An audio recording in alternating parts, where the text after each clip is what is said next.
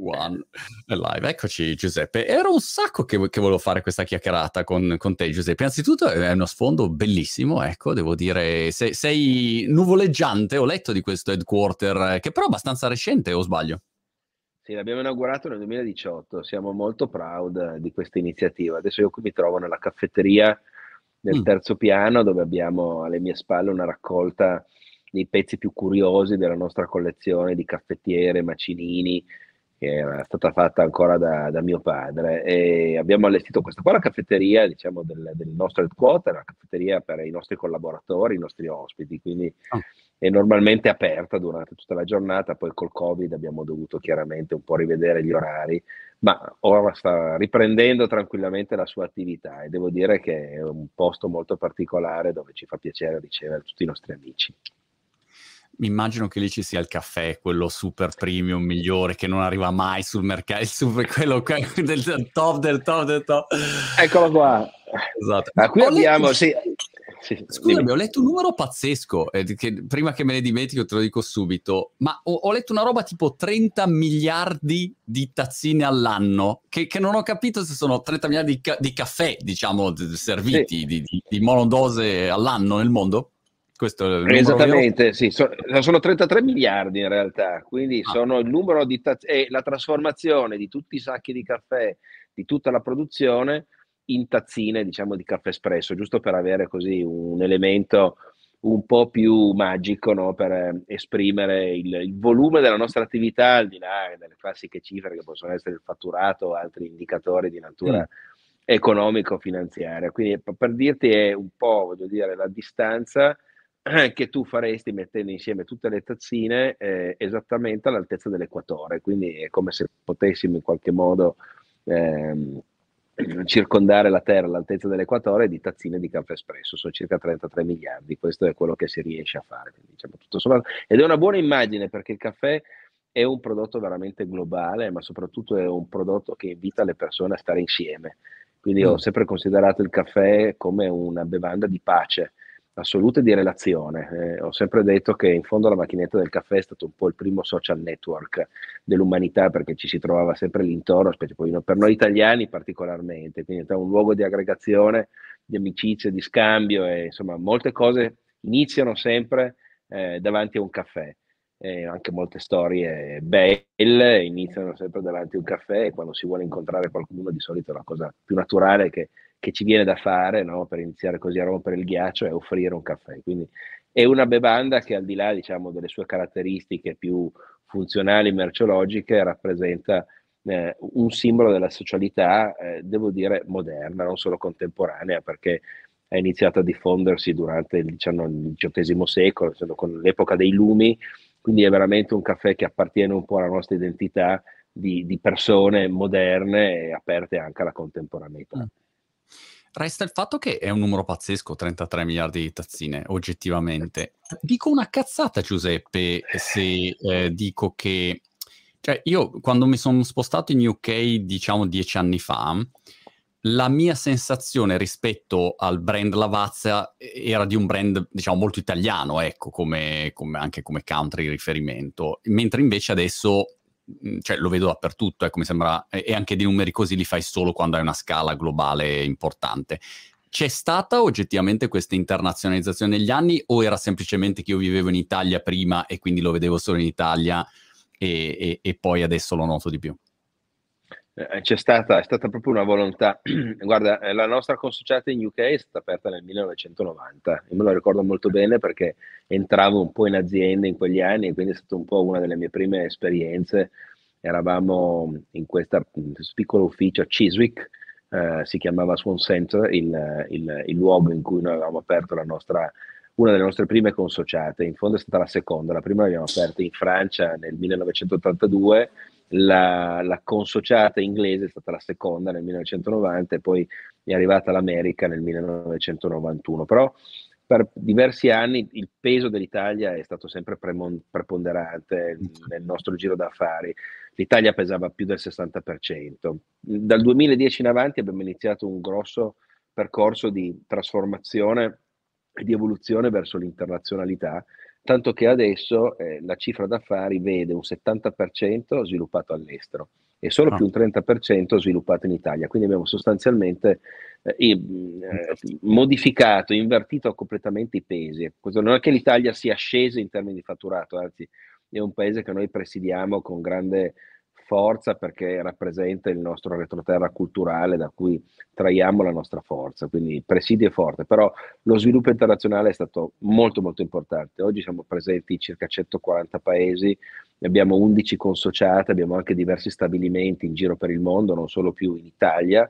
Sono di solito stabilimenti però dedicati ai marchi che noi abbiamo acquisito dal 2015 ah. in avanti, quindi la produzione Lavazza rimane una produzione italiana al 100% ma il nostro marchio francese, per esempio Carnoir, che abbiamo comprato nel 2015, ha una produzione tutta made in France. Lo stesso il nostro, per esempio, marchio canadese Kiki Norse, che abbiamo comprato nel 2017, ha una produzione dedicata tutta in Canada. Quindi questo ha sviluppato un, un grande contesto internazionale, soprattutto a livello di organizzazione di people e nello stesso tempo comunque ha consentito all'azienda di diventare innanzitutto più forte come presenza in giro per il mondo, ma soprattutto diventare un'azienda multibrand. Quindi le due cose che hanno modificato molto la nostra, la nostra traiettoria è stata la grande enfasi internazionale e poi il fatto che a partire da una certa data questa azienda non è stata più solo un'azienda marchio Lavazza, ma un'azienda multimarchio, quindi insieme al marchio Lavazza che rappresenta chiaramente un punto di forza, noi abbiamo aggiunto altri marchi molto importanti, quelli che noi definiamo i local jewels, quindi marchi strategici complementari che ci permettono di avere diciamo, una presenza più, più rilevante su mercati chiave. So, la Brexit è stata diciamo, un po' una rottura da, per, per, voi o col fatto che avevate comunque già una presenza UK di fatto ha, ha, cambiato poco? Te lo chiedo perché l'altro giorno ho letto questo articolo su Financial Times, diciamo, sorta di Brexit dividends, uh, dove appunto si, si vedeva insomma, la traiettoria della, della, sterlina rispetto all'euro negli ultimi anni non è assolutamente il massimo e Brexit senz'altro eh, al momento insomma si, si, vede, ecco, secondo me qui. Mi domandavo voi rispetto appunto ai vostri anche dal punto di vista produzione, ra- rapporti, logistica, che impatto avesse avuto? È costata, eh, quindi quando c'è stata la Brexit abbiamo dovuto registrare una serie di costi in più, quindi una compressione dei margini, una maggiore difficoltà chiaramente a, a lavorare con, uh, con, un paese per noi molto importante, UK è uno dei paesi chiave su cui eh, da tempo ci impegniamo, facciamo anche tanti investimenti, quindi diciamo, il passaggio non è stato assolutamente un passaggio neutrale, tutt'altro. Eh, poi chiaramente siamo riusciti a, a, ritrovare un certo equilibrio, ma lo strappo si è sentito, quindi non è stato un, non è stato un passaggio soft assolutamente. Ero curioso eh, invece di, di, un'altra cosa, visto che parlavi appunto dei, dei, vari mercati. No? In ogni mercato hai dei player magari di riferimento ehm, che, che, che, che, sono attivi. Se, se, io, non so, vado qua da, da Waitrose a, comprare il caffè, ok, cioè vado a comprare, faccio la spesa e poi vado a prendere le mie le, le, le pod eh, per, per la macchinetta del caffè. Mentre prima magari la scelta, eh, un po' di anni fa, posso dire che era abbastanza limitata, non è che ci fossero così tanti brand. Oggi inve- invece vedo una marea di brand eh, uscire ogni volta. A parte, non so, ho visto Starbucks, che ho detto, ma Starbucks che fa le pod al supermercato, una cosa che non rientrava nella mia logica eh, così eh, mi sembrava di essere in un film, invece no, li vedo attivi. Oppure mh, ho visto una serie di brand su Amazon che dici, e chi sono questi? Boh, eh, però magari spingono dal punto di vista di video sui social. Come vedi questa concorrenza, ehm, diciamo, per, per, dare una fotografia a chi no, non è un addetto ai lavori e dice, ok, ma ma, ma, quanti brand ci sono e poi soprattutto come ci si differenzia in un mercato che mi sembra sempre più eh, ricco di, di, di, player, ecco, anche magari inaspettati. Il mercato del caffè è stato molto dinamico eh, negli ultimi vent'anni. Innanzitutto beh, abbiamo assistito a un fenomeno importantissimo che è stato un po' come la rivoluzione digitale rapportata al nostro settore, cioè la diffusione a livello globale della macchina per fare il caffè espresso e per preparare diciamo, i caffè eh, seguendo come dire, un po' la falsa riga della tradizione italiana, poi è stata interpretata localmente in mille modi diversi, ma sicuramente la diffusione della macchina espresso a livello mondiale in tanti luoghi di consumo fuori casa ha determinato una rivoluzione culturale. Nel caffè, ha aperto diciamo, le porte a tantissimi nuovi consumatori che si sono avvicinati a questa bevanda, interpretandola poi in modo molto diverso, perché chiaramente a seconda ci rapportiamo appunto al mercato americano piuttosto che al mercato so, asiatico, piuttosto che a certi mercati europei, ci sono tante caratterizzazioni eh, che in effetti hanno poi contribuito a rendere molto popolare la bevanda. Una delle caratteristiche del caffè è proprio la sua flessibilità, quindi il fatto di potersi adattare in modo molto specifico alle richieste di ciascuno di noi. Quindi è un, è un prodotto che ognuno consume in qualche maniera mettendoci dentro una forte componente identitaria.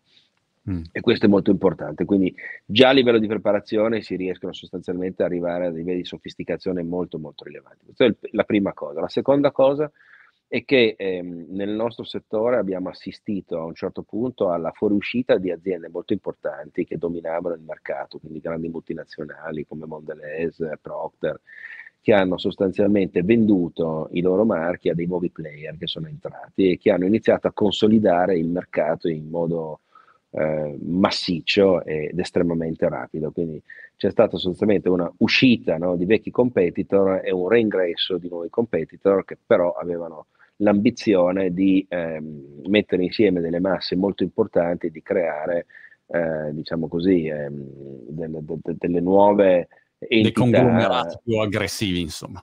Sì, a livello internazionale molto forte, in grado di competere con eh, marchi molto insomma, importanti, come aziende molto importanti come Nestlé piuttosto che Starbucks, che comunque sono nostri concorrenti. Quindi c'è stata questa immensa trasformazione che ha cambiato completamente la pelle, la pelle del mercato. Noi abbiamo approfittato anche di questo di questo processo, siamo entrati anche noi all'interno di questo meccanismo di consolidamento, avevamo delle risorse importanti che abbiamo potuto investire, abbiamo comprato infatti tanti marchi molto belli che ci hanno permesso di robustire la nostra struttura e quindi di continuare ad essere competitivi sul mercato decisamente molto, molto, molto dinamico. Ecco, accanto a questo poi c'è stata la terza fase, cioè quindi diciamo, l'ingresso di tutto il mondo online, che ha determinato anche la possibilità eh, da parte di molti nuovi newcomers di entrare all'interno del, del, mercato del caffè. Questo è un settore con delle barriere tecnologiche oggettivamente abbastanza modeste, quindi è possibile entrare anche con capitali piccoli. C'è stato un momento in cui eh, c'è stato un boom sostanzialmente di offerte cosiddette specialty, cioè il mondo del cibo in, in generale è stato in qualche modo ehm, invaso da una serie di proposte molto orientate al all'aspetto dell'artigianalità, all'aspetto del, della, del, della, della, specialità, eh, dell'eccellenza, che ha creato una nuova, se vogliamo così, categoria di operatori e di imprenditori. Eh, questa categoria ha da, in qualche modo interfacciato una richiesta da parte del pubblico di maggiore eh, esploratività nel mondo del cibo, no? ma anche di maggiore eccellenza, di maggiore attenzione a, a tanti temi, alla sostenibilità, piuttosto che alla responsabilità sociale di impresa, piuttosto che alla food security, no? piuttosto che alla tracciabilità della catena, piuttosto che no, anche semplicemente all'educazione, alla scoperta, al divertimento. Ecco, questa cosa ha generato l'ingresso di tanti nuovi piccoli operatori che hanno popolato il mercato di tantissime nuove proposte. Una grossa parte di queste trova spazio all'interno dei marketplace più insomma, affermati, piuttosto che all'interno del canale internet o all'interno magari di piccole catene di coffee shops che continuano in qualche maniera a nascere e svilupparsi. C'è stata anche grande attenzione da parte dei fondi di investimento eh, su questo tipo di attività. Mm. Per esempio nel tuo paese molti fondi investono in catene food che ritengono che sia un business interessante, quindi c'è la ricerca no, di eh, start-up oppure comunque di operazioni già avviate che consentono poi in effetti di fare degli investimenti in questo settore e di valutare le potenzialità della crescita. Quindi un mercato molto molto dinamico con tantissime specificità e questo ha portato anche a un, a un allargamento incredibile dell'offerta in tutti i termini, soprattutto nei confronti delle, de, diciamo, della parte di mercato più rivolta al mondo delle specialty. Mm. Come ti... Chiaramente voi avete un vantaggio competitivo non indifferente che è un brand, eh, diciamo, noto nel mondo, una grande storia, insomma, eccetera, eccetera. Eh, però come, come, si affronta questo, questo, mercato così più competitivo inevitabilmente? Ima- portaci dietro le quinte, immaginati che fate la, la riunione annuale, dove fate il piano marketing di approccio eh, monetario. ok, va bene, no, che, co- come ci muoviamo? Eh, quali sono diciamo, i punti fermi nella tua testa su cui eh, è importante insistere per rimanere sempre al top in questo mercato? Eh, sono, nel nostro mercato ci sono tantissimi marchi locali, moltissimi, c'è una quantità incredibile e tutti i giorni ne nascono di nuovi con delle proposte più o meno differenziate. È molto difficile trovare dei marchi globali, molto difficile, ce ne sono pochissimi.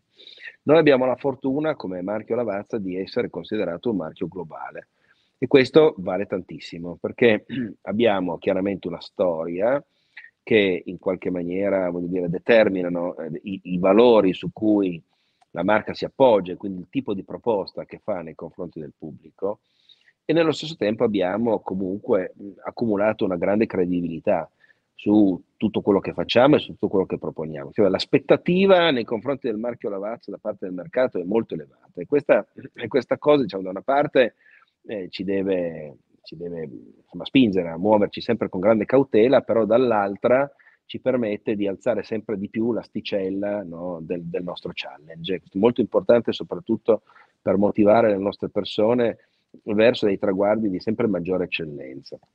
Di solito noi siamo totalmente dipendenti dal caffè, quindi questa è un'azienda monoprodotto, 100%, quindi noi facciamo solo questo. Quindi abbiamo la necessità di essere pervasivi con la nostra offerta. Noi dobbiamo arrivare col caffè ovunque questo sia richiesto, ovviamente soddisfando le nostre caratteristiche di qualità, eccellenza e posizionamento. Quindi per noi non è solo importante l'aspetto diciamo, della materia prima, del prodotto, ma anche tutto quello che ci sta intorno, quindi sostanzialmente il servizio, ma nello stesso tempo anche il mondo di valori che noi riusciamo a costruire, soprattutto oggi più che mai, la trasparenza della nostra catena di fornitura, la nostra supply chain. Ormai, diciamo, dal 2004 in avanti, eh, l'azienda si è fortemente impegnata su temi di sostenibilità e di responsabilità sociale di impresa. Abbiamo fondato nel 2004, una, abbiamo creato una fondazione che aveva proprio l'obiettivo di occuparsi di queste tematiche. L'abbiamo fatto diciamo, in tempi non sospetti, oggi a distanza di quasi 20 anni, 18 anni, abbiamo accumulato diciamo, un grosso percorso di progetti, di attività che sono andate dalla parte giusta, perché come sai benissimo oggi le richieste no, di, di, essere attivi su, su, questi settori sono sempre più importanti. Quindi questa è un'azienda che è stata capace in qualche maniera di anticipare tante cose e nello stesso tempo però di interpretarle con un linguaggio sempre molto personale, molto identitario. Non abbiamo mai voluto in qualche maniera dire, percorrere strade già tracciate. In questo ci sentiamo un pochettino, con tutta l'umiltà del caso, un po' dei, dei pionieri, dei trailblazer assolutamente. Quindi l'azienda vuole essere a questo punto un po' avanguardista e quindi in tutto quello che noi facciamo e proponiamo cerchiamo in qualche maniera di anticipare. Eh, ed è un po' la nostra stella polare. Quanto Cuba in questo momento in, una, in, un piano di comunicazione la parte, diciamo, dei media tradizionali, la parte social, uh, le collaborazioni o, o, gli influencer, tra virgolette, più tradizionali o, o più social, che, che peso daresti a ognuna di queste leve? Ma dunque, noi investiamo mediamente tra l'8 e il 10% in attività di marketing e, e, promozione e comunicazione. diciamo che negli ultimi anni c'è stato, come in tante industrie, un totale capovolgimento, quindi mentre una volta i media tradizionali occupavano la stragrande maggior parte del budget, oggi siamo esattamente nella situazione opposta, cioè il media tradizionale è sceso in modo molto significativo e tutta la parte digital diciamo, è sostanzialmente esplosa e oggi rappresenta abbondantemente la maggioranza dei nostri investimenti. Ah. Questo ha portato però dietro tutta una serie di attività proprio di rethinking del modo in cui noi comunichiamo.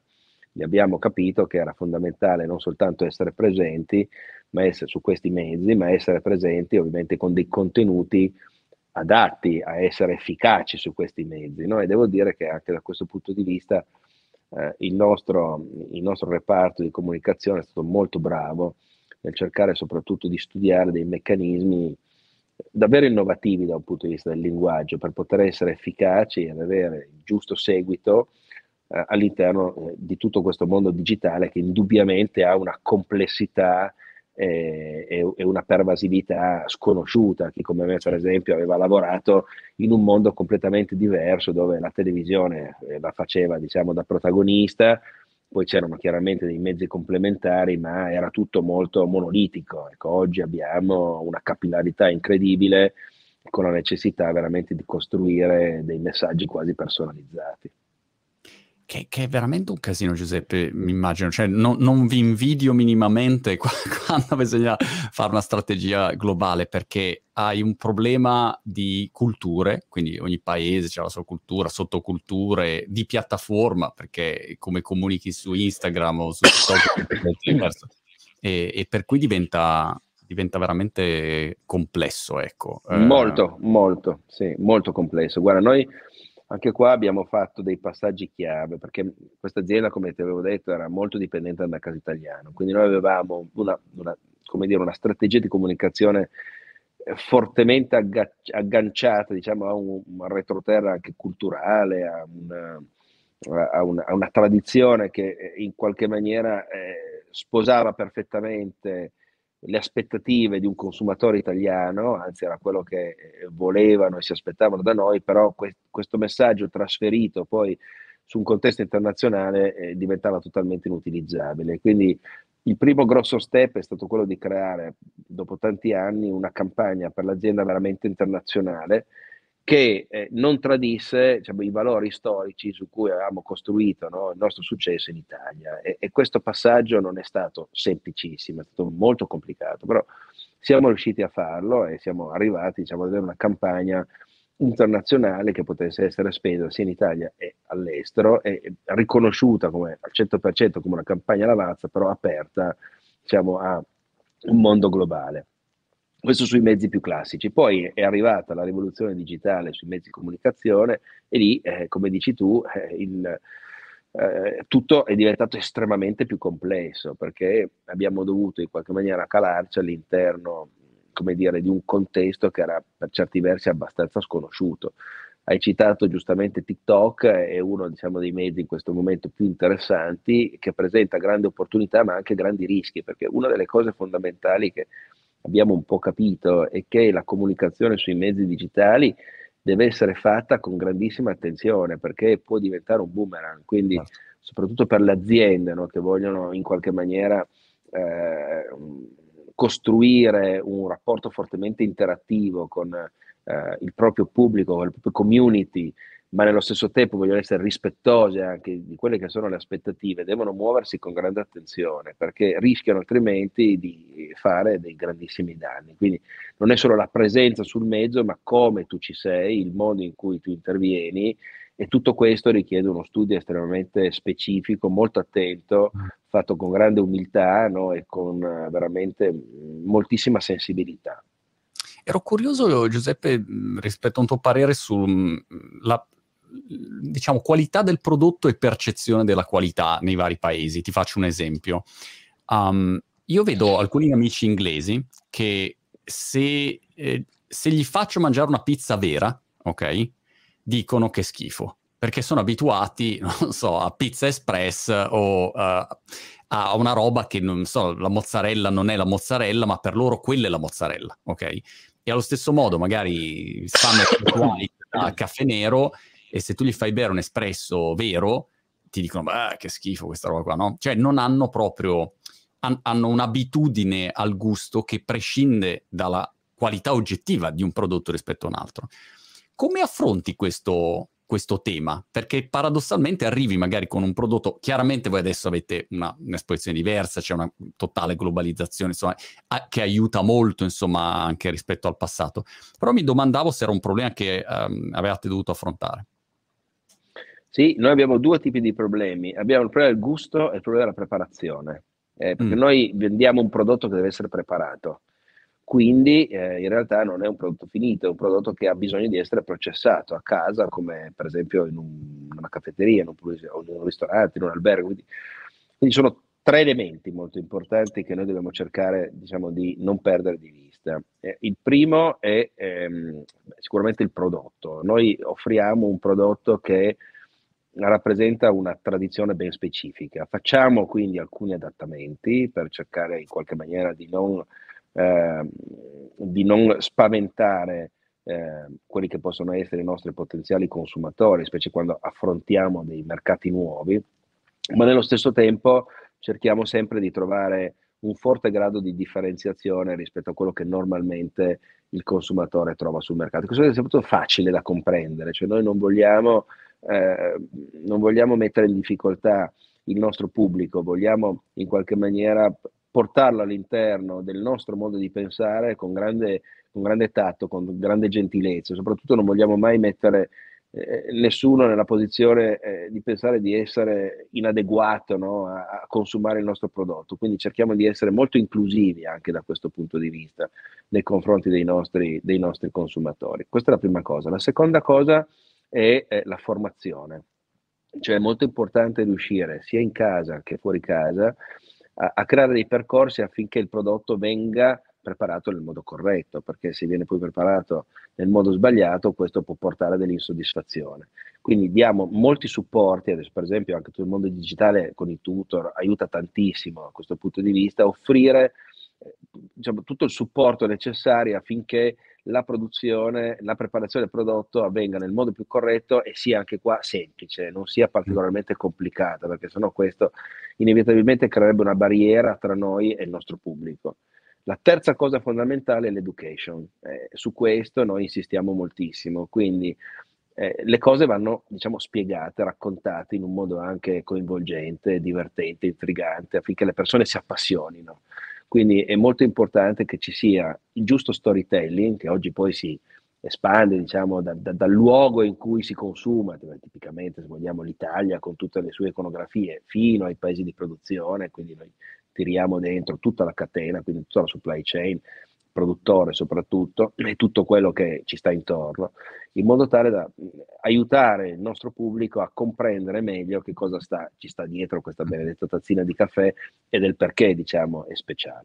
Possiamo aggiungere un quarto elemento che è l'esplorazione, che oggi rappresenta comunque un orizzonte importante, la gente quando compra da mangiare vuole anche divertirsi, non semplicemente, cioè non c'è solo un aspetto funzionale, c'è anche un aspetto molto più, se vogliamo, immateriale dietro queste cose, quindi c'è sicuramente la volontà, specialmente da parte dei foodies, di eh, esplorare no, nuovi territori, di scegliere le cose più particolari, di offrire a se stessi o ai propri amici, ai propri ospiti delle cose diciamo così, eh, curiose, se vogliamo, che caratterizzano anche un po' la nostra capacità di interpretare il concetto di ospitalità. No? È, è, ed è un aspetto molto molto importante. Questo poi si porta dietro a tutta un, un'ulteriore valorizzazione delle microproduzioni, dei lavori dei produttori, quindi tutto quello che viene fatto poi a livello di territorio no? e rappresenta un bridge molto importante tra chi produce e chi consuma, dove noi siamo in mezzo e siamo quelli che sostanzialmente mettono in relazione questi due mondi così, così ricchi, devo dire, poi alla fine così anche tanto diversi.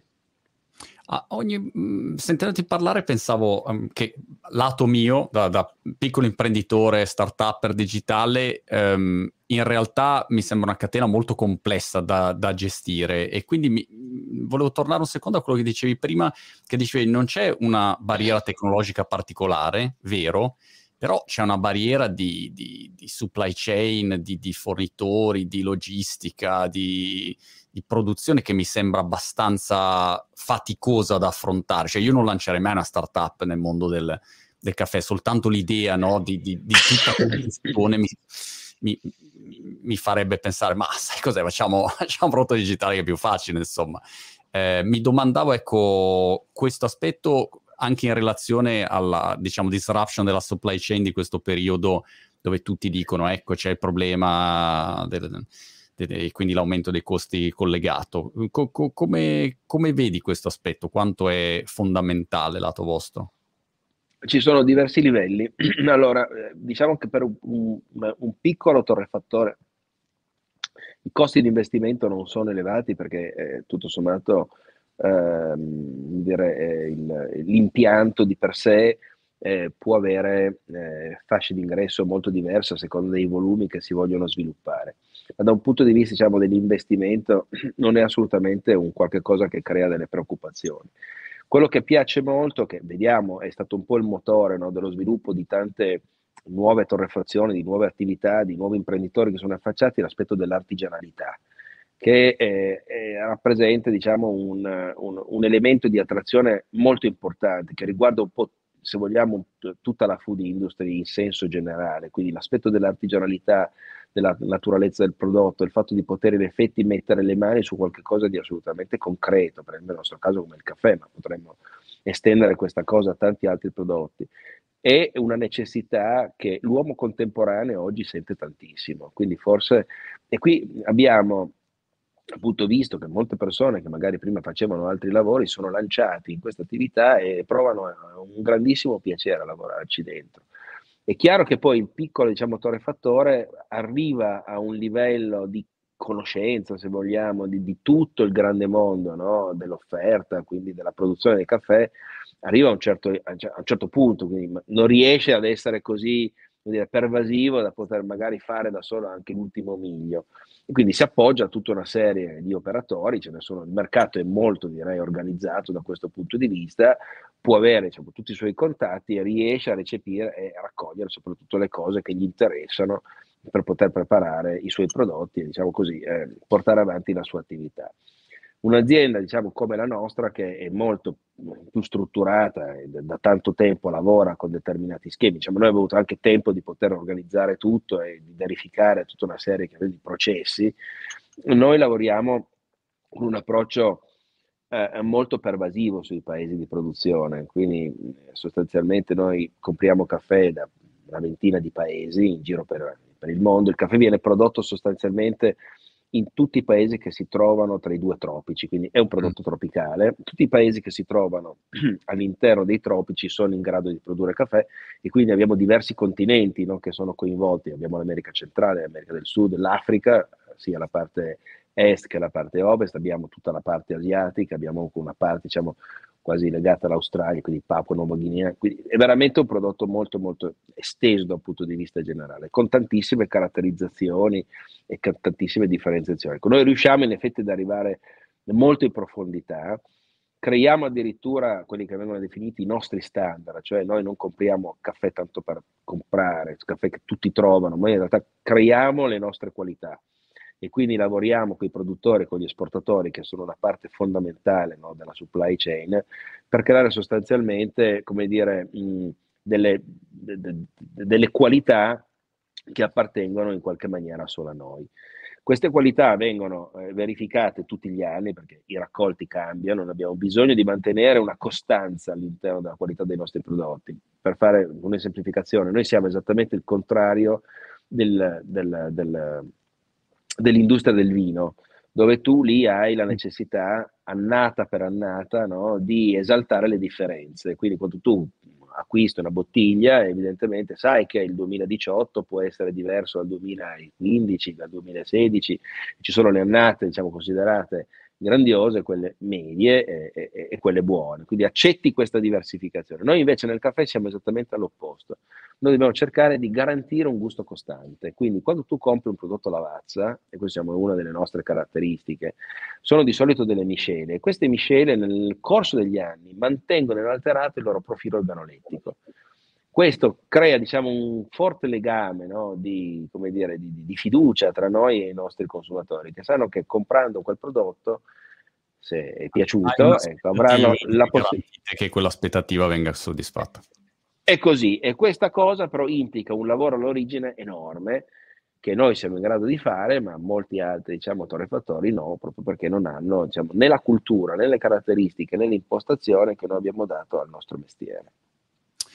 Mi dici Giuseppe ehm, una tua opinione sulla situazione macroeconomica complessiva? Ieri ho visto appunto l'aumento dei, dei, dei tassi della, della, Fed, inflazione US, boh, 8,5%, non sto suonando. Eh, prezzi in, in, crescita, in esplosione. Non lo so, ecco, volevo una tua interpretazione di questo scenario e quali sono magari anche dei tuoi suggerimenti per affrontare questo, questo momento storico? Ma io penso che siamo arrivati un po' al, alla fine di un periodo che è stato caratterizzato da alcuni macroelementi che tutti noi conosciamo, no? quindi eh, la grande disponibilità di denaro, l'intervento delle banche centrali, i tassi negativi, le borse in, in costante diciamo, crescita, l'acquisto da parte di tante aziende di azioni proprie, quindi sostegno anche dei corsi attraverso meccanismi di questo genere, una crescita abbastanza diciamo così diffusa, eh, non si è mai più parlato di recessione da dieci anni a questa parte. Eh, adesso però siamo arrivati a un punto in cui questo, questo quadro secondo me è definitivamente passato e stiamo entrando all'interno di un mondo fatto di elementi completamente diversi, di cui iniziamo a vedere eh, insomma, alcuni, alcuni, fenomeni, iniziamo a vedere anche eh, come dire, mh, alcune cause, però non sappiamo esattamente che tipo di direzione tutto questo, eh, tutto questo prenderà.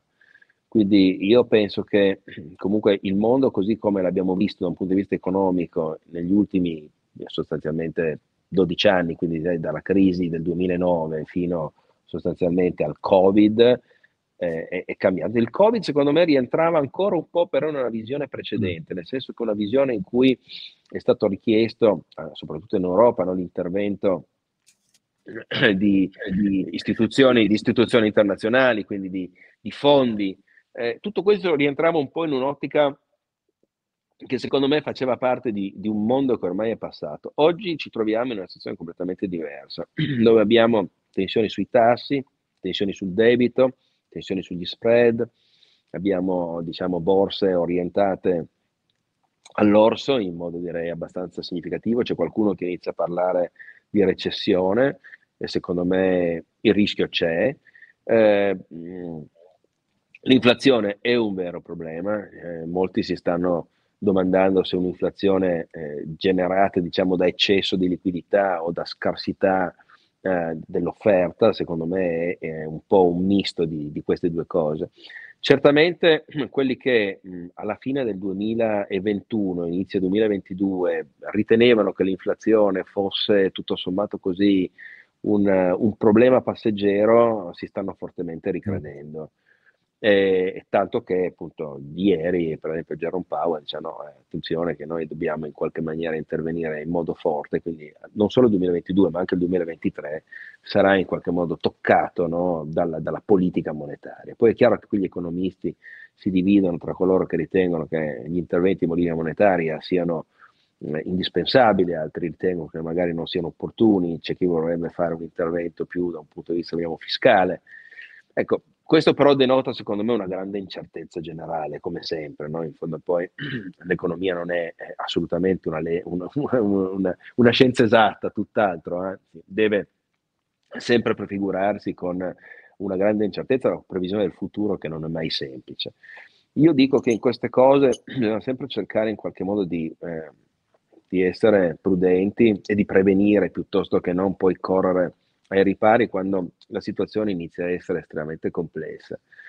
Quindi mh, situazioni in cui hai i debiti sotto controllo, hai comunque una buona liquidità, hai comunque un'azienda, diciamo, finanziariamente solida, hai la disponibilità, quindi nel momento in cui si creano no, delle situazioni di, di, di, di, crollo o comunque voglio dire di penalizzazione, tu sei pronto per poter intervenire Ecco, io, io, penso che questo sia il modo giusto in cui ci si deve sempre un po' confrontare. Ecco. Non pensare che tutto quello che sta succedendo oggi succederà per sempre, perché mm. questo diciamo, è sempre stato un grosso sbaglio. Quindi essere comunque attenti a certi segnali ed essere prudenti. Questo ti permette poi tutto sommato forse ecco, di affrontare poi dei momenti molto complessi come questo con un minimo di serenità in più e soprattutto con la voglia di continuare a spingere sugli investimenti, che è molto importante.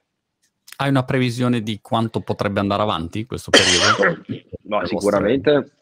ma noi pensiamo che avevamo già noi quest'anno abbiamo rifatto il budget sette volte perché eh, c'era una situazione no. talmente, talmente instabile. Poi devo dire che noi col caffè siamo partiti prima perché nel 2021 il Brasile è stato colpito da una gelata, che è un fenomeno climatico diciamo, che ogni tanto accade anche, anche in Brasile ci sono le gelate, quindi durante i mesi invernali brasiliani, che sono tendenzialmente luglio-agosto, può capitare che in certe zone dove c'è produzione del caffè la temperatura si abbassa eh, e va vicino allo zero, la rugiada ghiaccia e, e questo diciamo, comporta eh, il danneggiamento o addirittura la perdita di milioni di piante di caffè, quindi la riduzione del raccolto. Questo è successo nel 2021, quindi a luglio 2021 è arrivata la gelata, i prezzi sono esplosi, quindi noi abbiamo in qualche maniera, come dire, anticipato questo shock che poi in realtà si è diffuso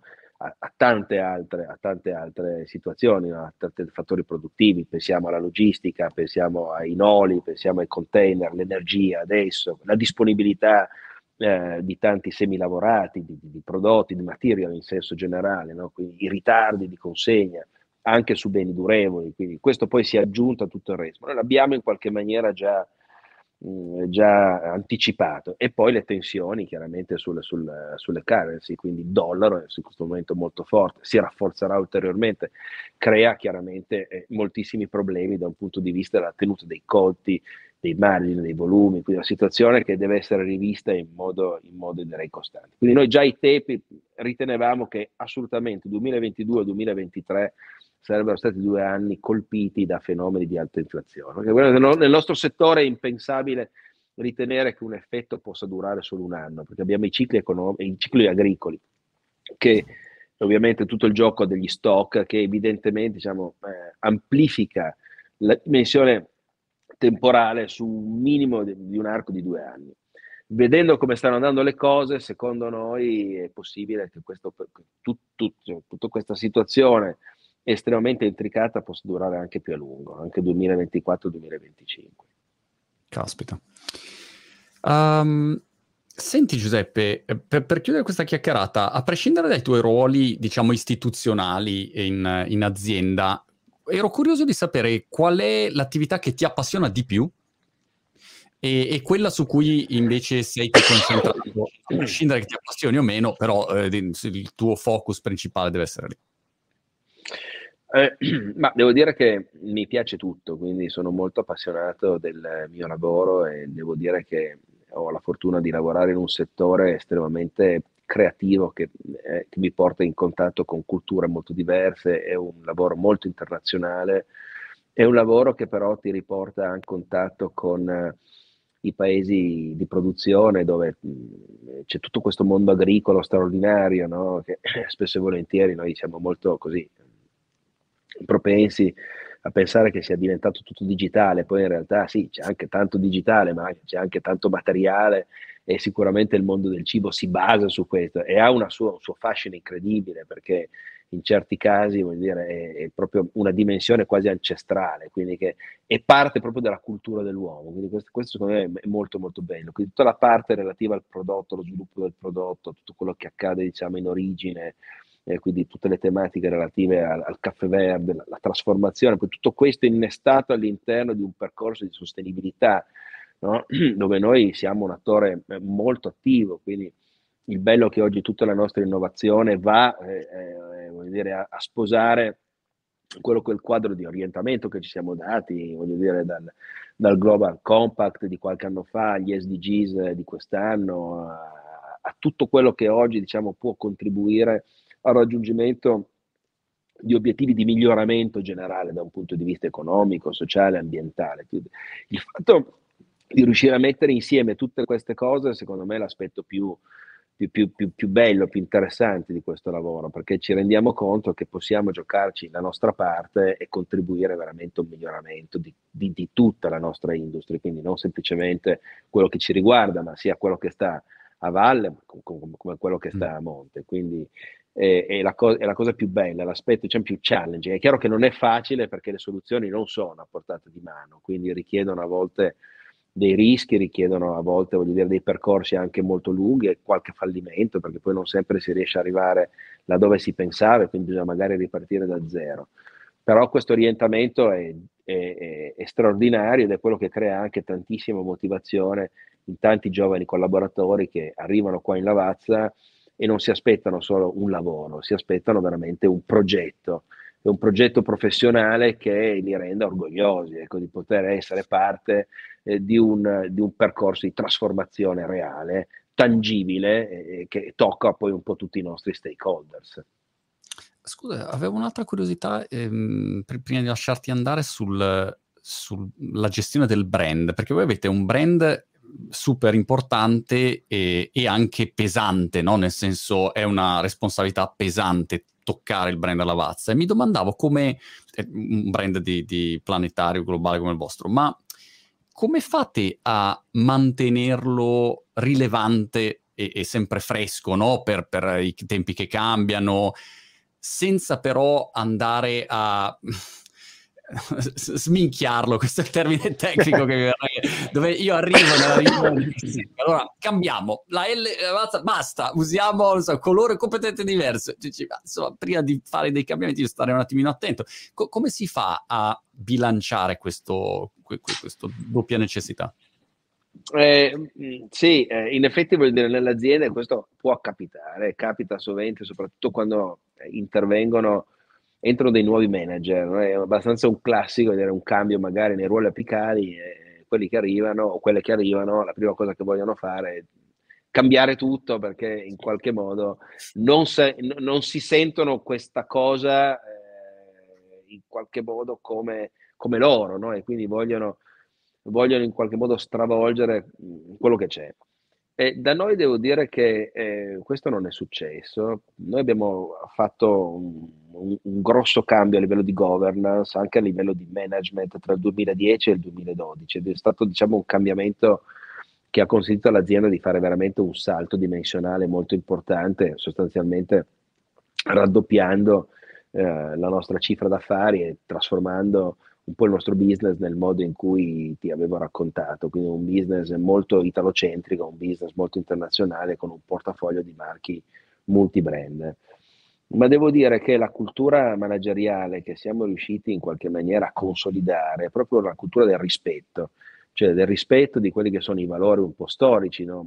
non soltanto del marchio, ma anche della nostra visione imprenditoriale, che sono molto presidiati direi dagli azionisti. No? Noi come famiglia Lavazza siamo gli azionisti, siamo presenti nel board, non abbiamo dei ruoli operativi, però il board ha questo ruolo diciamo, di garanzia, no? quindi di, di presidio dei, dei, grandi valori, sono quelli etici, sono quelli chiaramente legati anche al modo in cui noi vediamo tutto il prodotto, il marchio, la missione no? un po' dell'azienda. Al management viene affidato il, il, il grande compito invece di tracciare le strategie della crescita e dello sviluppo. Le due cose si bilanciano molto bene.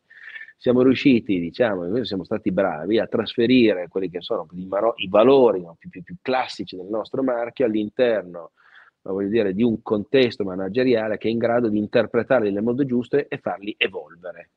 La chiave, diciamo, è proprio l'evoluzione. Quindi il marchio evolve, quindi eh, continua ad essere up to date, accetta, una delle cose fondamentali che noi diciamo sempre, noi dobbiamo accettare tutte le sfide che riguardano il mondo del caffè, cioè non dobbiamo sottrarci a nessuna, perché nel momento in cui lo facciamo automaticamente, come dire, perdiamo un po' il nostro ruolo di, di guida, anche di apripista.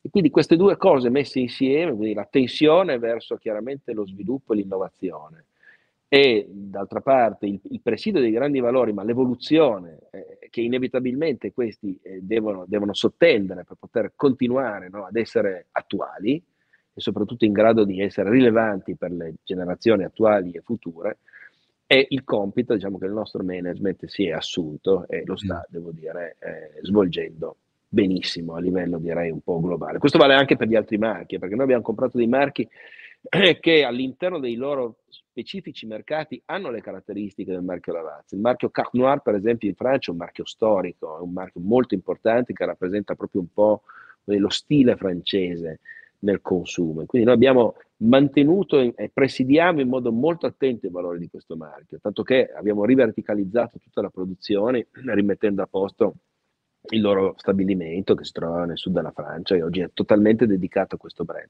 Ma questo vale anche per Kiki Norse, che è un marchio molto millennials, dedicato al caffè organico, dedicato diciamo alle specialità, con tutte le sue caratterizzazioni. Quindi noi siamo dei grandi protettori no, di quello che è il marchio, i marchi che abbiamo, quindi li custodiamo in maniera assolutamente, dire, quasi maniacale, ma nello stesso tempo li facciamo evolvere in modo tale che continuino ad essere brillanti.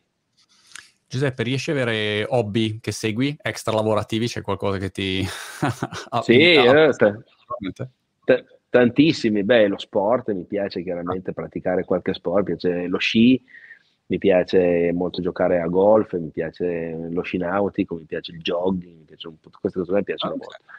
Eh, poi mi piace la musica, e mi dedico molto alla, sia alla, musica, alla musica classica soprattutto, sono molto coinvolto anche da un punto di vista personale in alcune attività che riguardano la musica classica, ma anche la musica contemporanea mi piace, mi piace moltissimo. Vabbè, poi tutta, tutta, la parte gastronomica che mi piace in modo folle, quindi vini piuttosto che chiaramente, non so, ristoranti, eh, cucina, ecco, fa, fa, anche parte del mio lavoro, devo dire, quindi in questo certo. ho la possibilità di, di miscelare... Scusa ideale, devo, devo andare... Al da, da, da, dal 3 stelle Michelin stasera, scusa, de, devo lavorare, insomma. Ecco. Eh, ne conosco molti, poi molto l'arte, per esempio, mi piace moltissimo, sono molto appassionato di arte un po' in tutti i sensi, mi piace molto la letteratura, quindi diciamo che mi piace spaziare, ecco, questo non, non, cerco, cerco, di non, cerco di non farmi mancare niente. I viaggi è un'altra cosa che mi piace molto, purtroppo durante il periodo del Covid ho dovuto limitare tanto, ma per lavoro ho sempre avuto la possibilità di viaggiare tanto, quindi quello